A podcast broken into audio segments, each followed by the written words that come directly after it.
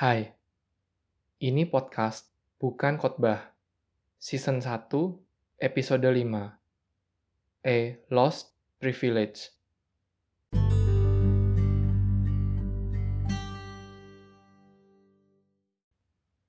Bulan Desember 2010, gue berkesempatan untuk pergi bekerja di satu kota kecil yang disebut dengan Shaoxing di China. Salah satu rekan kerja gua yang mejanya ada di belakang meja gua adalah seorang pria yang umurnya sudah 50 lebih, lumayan usil dan agak-agak SKSD sama gua. Seenggaknya itu yang gua rasakan. Sebut aja Lawang. Wang adalah marganya, Lao adalah sebutan untuk orang yang dituakan. Jadi, Lawang bisa diartikan sebagai paman Wang. Dari hari pertama ketemu dan kenalan, gue agak-agak berasa gimana setiap kali berinteraksi dengan Lawang. Tapi bisa dibilang setiap kali kami berdua harus kerja, mengunjungi pabrik, gudang, dia lumayan serius. Jadi, seiring dengan waktu berjalan, ya gue hanya berpikir bahwa mungkin itu caranya buat Lawang untuk mencoba dekat dengan gue sebagai rekan kerja di kantor. Beberapa hari sebelum Imlek 2011, beberapa teman kantor mengundang gue untuk datang makan bersama dengan keluarga mereka. Karena mereka tahu gue tinggal sendiri di apartemen dan gue sendiri sudah sedia dengan mie instan dan tumpukan DVD untuk membunuh waktu selama libur Imlek. Imlek adalah hari raya besar di China, mirip dengan Lebaran di Indonesia. Hampir semua orang di China pulang ke kampung halaman mereka masing-masing untuk menghabiskan waktu dengan keluarga. Nggak sedikit kantor dan toko di China yang menerapkan tujuh hari kerja, Senin sampai Minggu, tanpa ada libur. Apalagi pabrik, sudah pasti nggak ada libur. Tapi selama Imlek, mereka mendapat libur paling sedikit satu minggu. Bahkan untuk pabrik besar, bisa meliburkan seluruh buruh pabriknya 3-4 minggu. Kota-kota besar pun bisa dibilang sangat sepi karena banyaknya kantor dan pertokoan yang tutup. Sedangkan untuk di pedesaan, banyak yang mendadak jadi ramai, karena warga yang berasal dari desa tersebut, yang merantau bekerja di luar desa itu, semuanya tiba-tiba pulang dalam waktu yang sama. Beberapa teman kerja gua juga khawatir bahwa gua akan sendirian dan bosan, mungkin juga susah cari makan.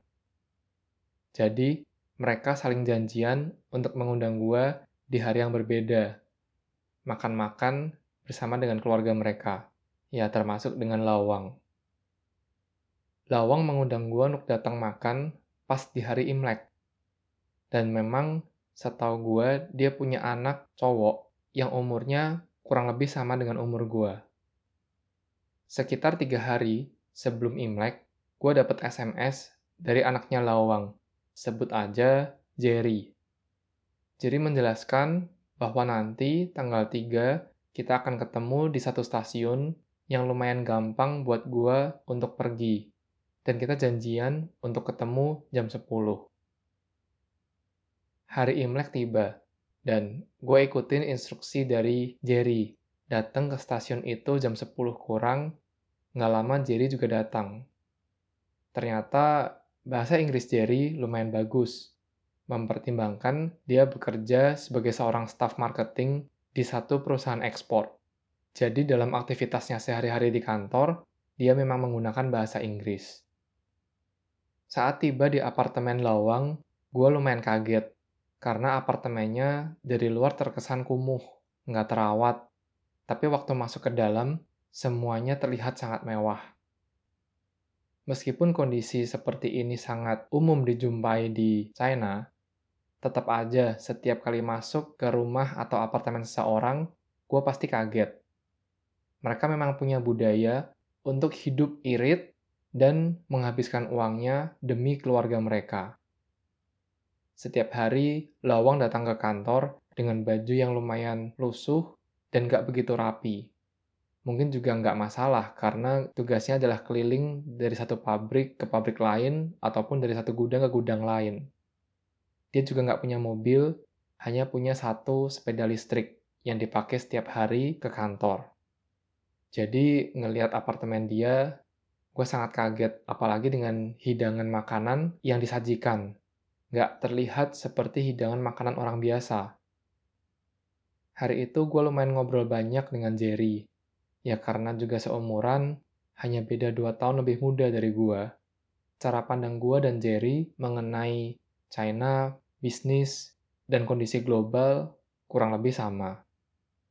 Setelah makan siang, Jerry mengajak gue keliling sebentar sebelum akhirnya ngantar gue ke tempat stasiun di mana kami bertemu sebelumnya, dan kami berjanji akan atur waktu untuk ketemu hangout lagi.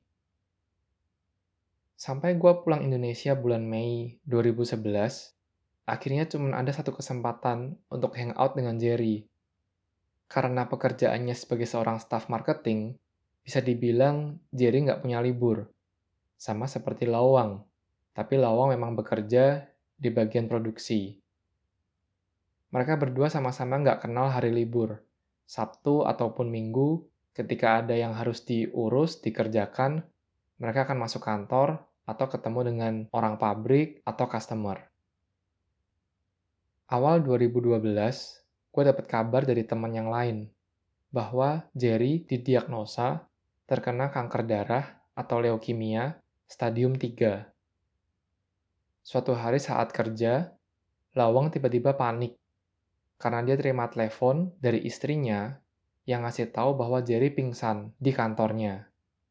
Dan teman-teman kerja Jerry melarikan dia ke rumah sakit. Dari sana, dokter mendiagnosa Jerry terkena leukemia. Jadi Lawang langsung cepat-cepat nyusul ke rumah sakit. Dan mulai hari itu, teman gue bilang, Lawang udah bukan orang yang sama lagi. Orang yang usil, orang yang suka isengin orang lain, tapi dia pelan-pelan mulai jadi murung, suka ngelamun, dan sering izin minta pulang cepat atau bahkan absen dari kerja untuk nemenin anaknya. Tahun 2013, saat gue berkunjung ke Sausing lagi, gue ngeliat apa yang temen gue cerita. Lawang jadi orang yang jauh lebih diam dari sebelumnya dan suka ngelamun. Lawang sempat cerita dengan gue kondisi Jerry yang mukanya membaik, tapi makin lama makin parah. Dan sudah nggak bisa kerja, uang mereka sudah lumayan habis, sehingga Jerry hanya dirawat di rumah oleh mamanya. Dan sesekali Lawang izin untuk nggak kerja, biar mereka bertiga bisa berkumpul bareng di rumah. Hal ini membuat ada tension antara Lawang dengan bosnya, bos perusahaan di Sausing ini, tempat gua kerja dulu, memang agak unik. Gua nggak akan pernah bisa ngerti cara berpikirnya, urutan logika, dan common sense-nya. Tapi ya karena dia bos, dia sah-sah aja punya hak untuk ngatur perusahaannya demikian. Karena toh perusahaannya makin lama juga makin besar. Bos ini nggak setuju dengan cara lawang absen nggak ngantor. Karena menurutnya, toh sudah ada dokter dan sudah ada istrinya. Jadi seharusnya, sebagai seorang papa yang baik, Lawang harus cari duit buat cover biaya pengobatan, apalagi Jerry udah nggak bisa kerja. Awal 2015, saat gue balik lagi ke China dan sempat ke Sausing, ada teman lain lagi yang akhirnya update dengan cerita Lawang dan Jerry. Tahun 2013, Lawang makin lama makin jarang ngantor. Dan bosnya ya jelas marah-marah sampai akhirnya waktu Lawang ada di kantor dan kondisi Jerry sudah semakin memburuk, Lawang minta izin untuk cuti lumayan lama, tapi nggak dikasih sama bosnya. Jadi mereka berdebat lumayan keras di ruangan bosnya, tapi semua staff bisa ngeliat dan bisa dengar. Sampai akhirnya bosnya bilang dengan teriak, kamu juga bukan dokter, Ngapain juga nemenin anak yang tiap hari juga udah ditemenin oleh istrimu? Mending di sini aja cari duit buat diri kamu berguna buat anak kamu. Lawang kaget dengar kata-kata itu, dia nggak bales, dia langsung ngeloyor pulang, tanpa ada pembahasan apa-apa lagi. Suasana kantor jadi sangat awkward, dan bener aja, beberapa hari kemudian, Jerry meninggal. Di umurnya yang ke-29. Beberapa hari setelah Jerry meninggal, Lawang kembali lagi bekerja di kantor. Tapi, jika sebelumnya sudah jadi seorang pemurung dan sering ngelamun, sekarang dia jadi orang yang sangat diam. Sampai akhirnya dia resign tahun 2016. Meninggalkan kantornya, tempat dia bekerja selama belasan tahun, dengan bosnya yang lumayan arogan dan kontroversial. Sampai sekarang, gue nggak pernah dengar kabar lagi dari Lawang ataupun dari teman-teman gue yang masih kerja di kantor itu tentang Lawang.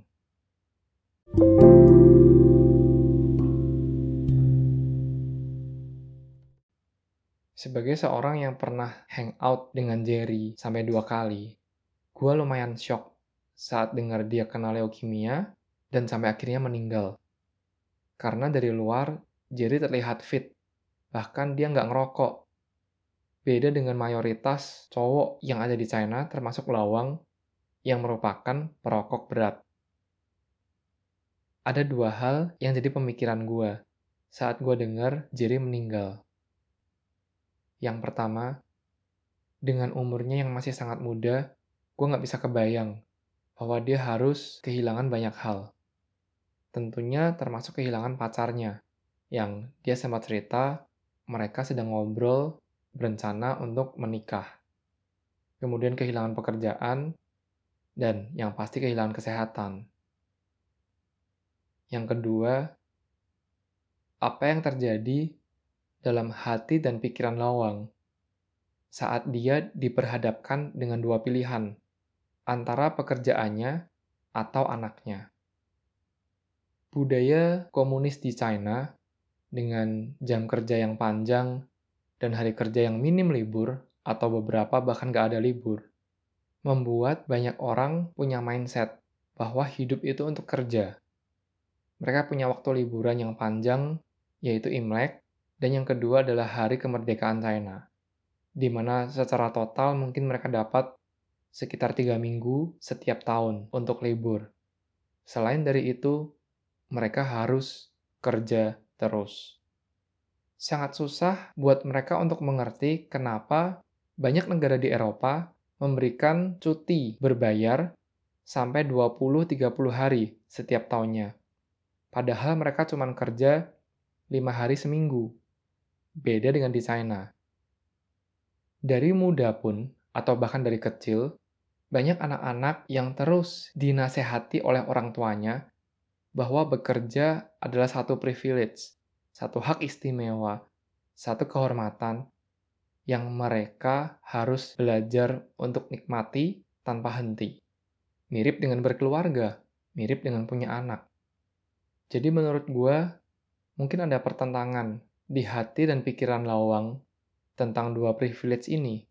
Privilege bekerja dan privilege punya anak tunggal cowok.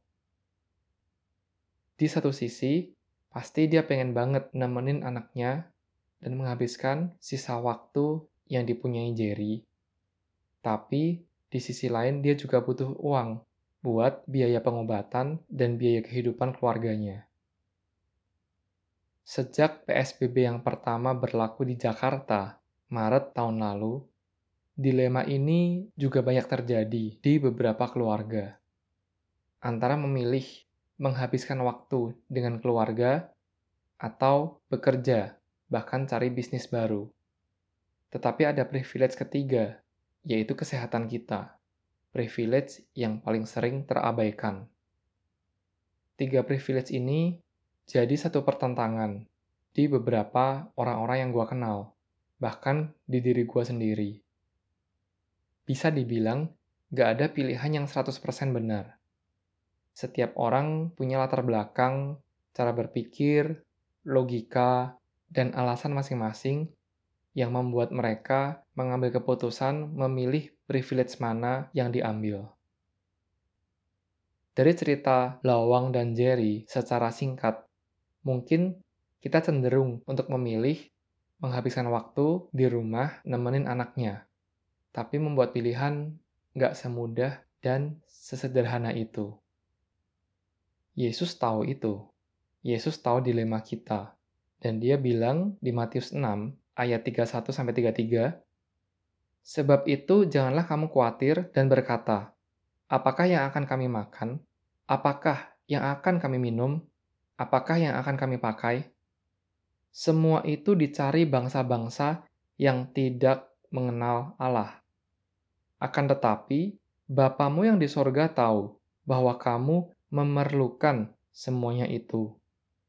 Tetapi, carilah dahulu kerajaan Allah dan kebenarannya, maka semuanya itu akan ditambahkan kepadamu.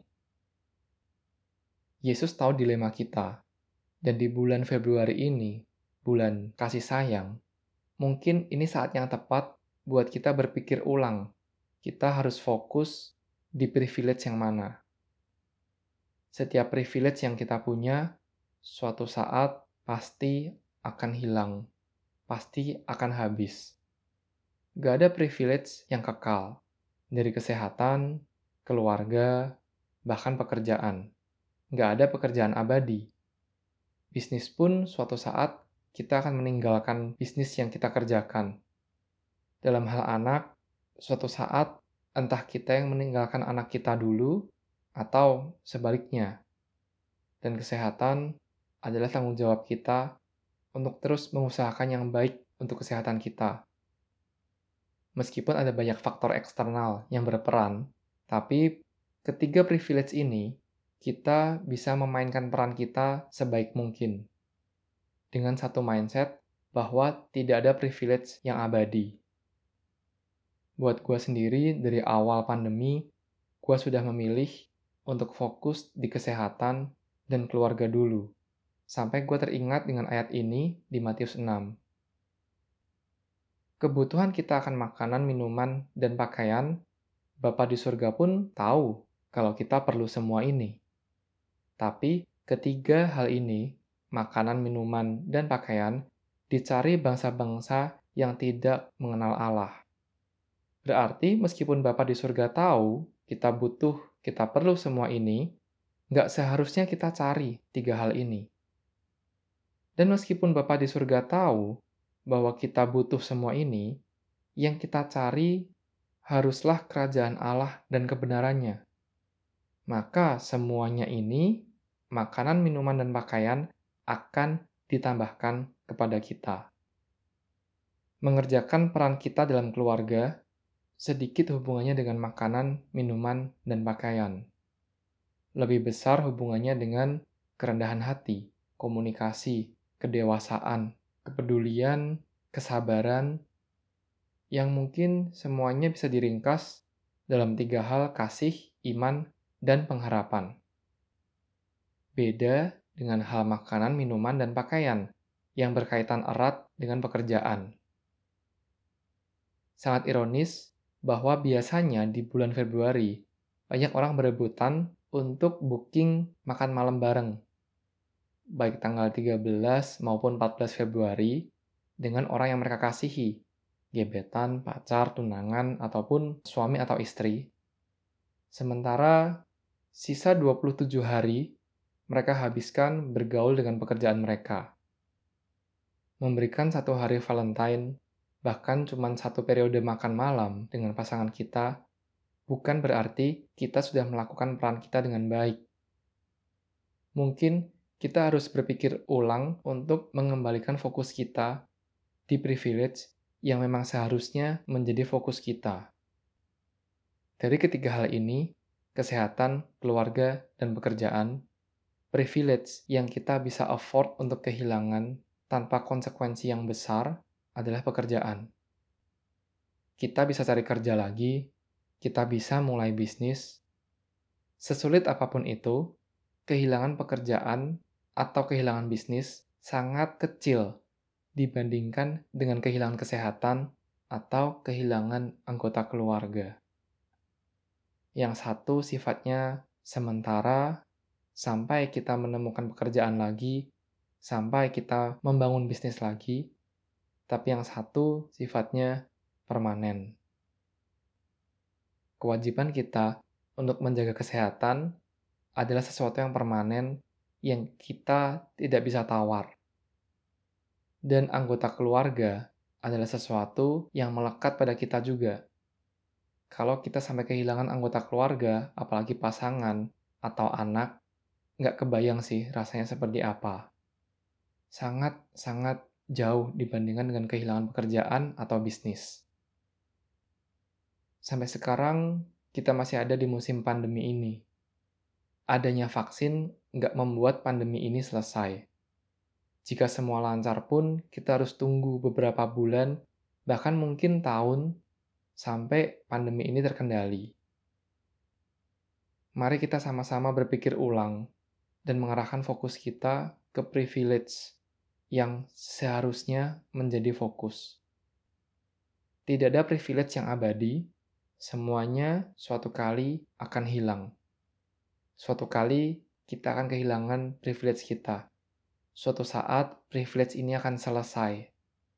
Tapi jangan sampai karena kita salah fokus, saat privilege ini selesai, kita jatuh ke dalam jurang penyesalan yang gak ada ujungnya. Beberapa orang yang selama pandemi mencari cara dan berpikir keras untuk terus bekerja, sampai akhirnya menjadi carrier dari virus COVID dan menularkan ke anggota keluarga di rumah sampai akhirnya ada yang meninggal, penyesalan mereka nggak pernah bisa dibayar oleh apa pun juga. Kita nggak tahu sampai kapan peran kita sebagai seorang suami, istri, anak, orang tua selesai. Tapi hiduplah, ambil pilihan, sehingga saat peran kita selesai, kita tahu bahwa kita mengusahakan yang terbaik. Setiap peran dalam keluarga adalah privilege, hak istimewa, kehormatan yang Tuhan berikan buat kita. Sedangkan posisi di kantor dan bisnis kita, yang juga adalah privilege yang Tuhan berikan, nggak sebanding dengan peran kita dalam keluarga. Kita yang ada di Indonesia hampir setahun ada di masa pandemi ini. Mari berpikir ulang taruh fokus kita di tempat yang seharusnya, sejalan dengan apa yang Yesus katakan, dan percaya bahwa saat kita tempatkan fokus kita di tempat yang seharusnya, maka semuanya itu, makanan, minuman, dan pakaian, akan ditambahkan kepada kita. Sebab itu, janganlah kamu khawatir dan berkata, apakah yang akan kami makan, apakah yang akan kami minum, Apakah yang akan kami pakai? Semua itu dicari bangsa-bangsa yang tidak mengenal Allah. Akan tetapi Bapamu yang di surga tahu bahwa kamu memerlukan semuanya itu. Tetapi, carilah dahulu kerajaan Allah dan kebenarannya, maka semuanya itu akan ditambahkan kepadamu. Ini podcast bukan khotbah Thank you for listening. Bye.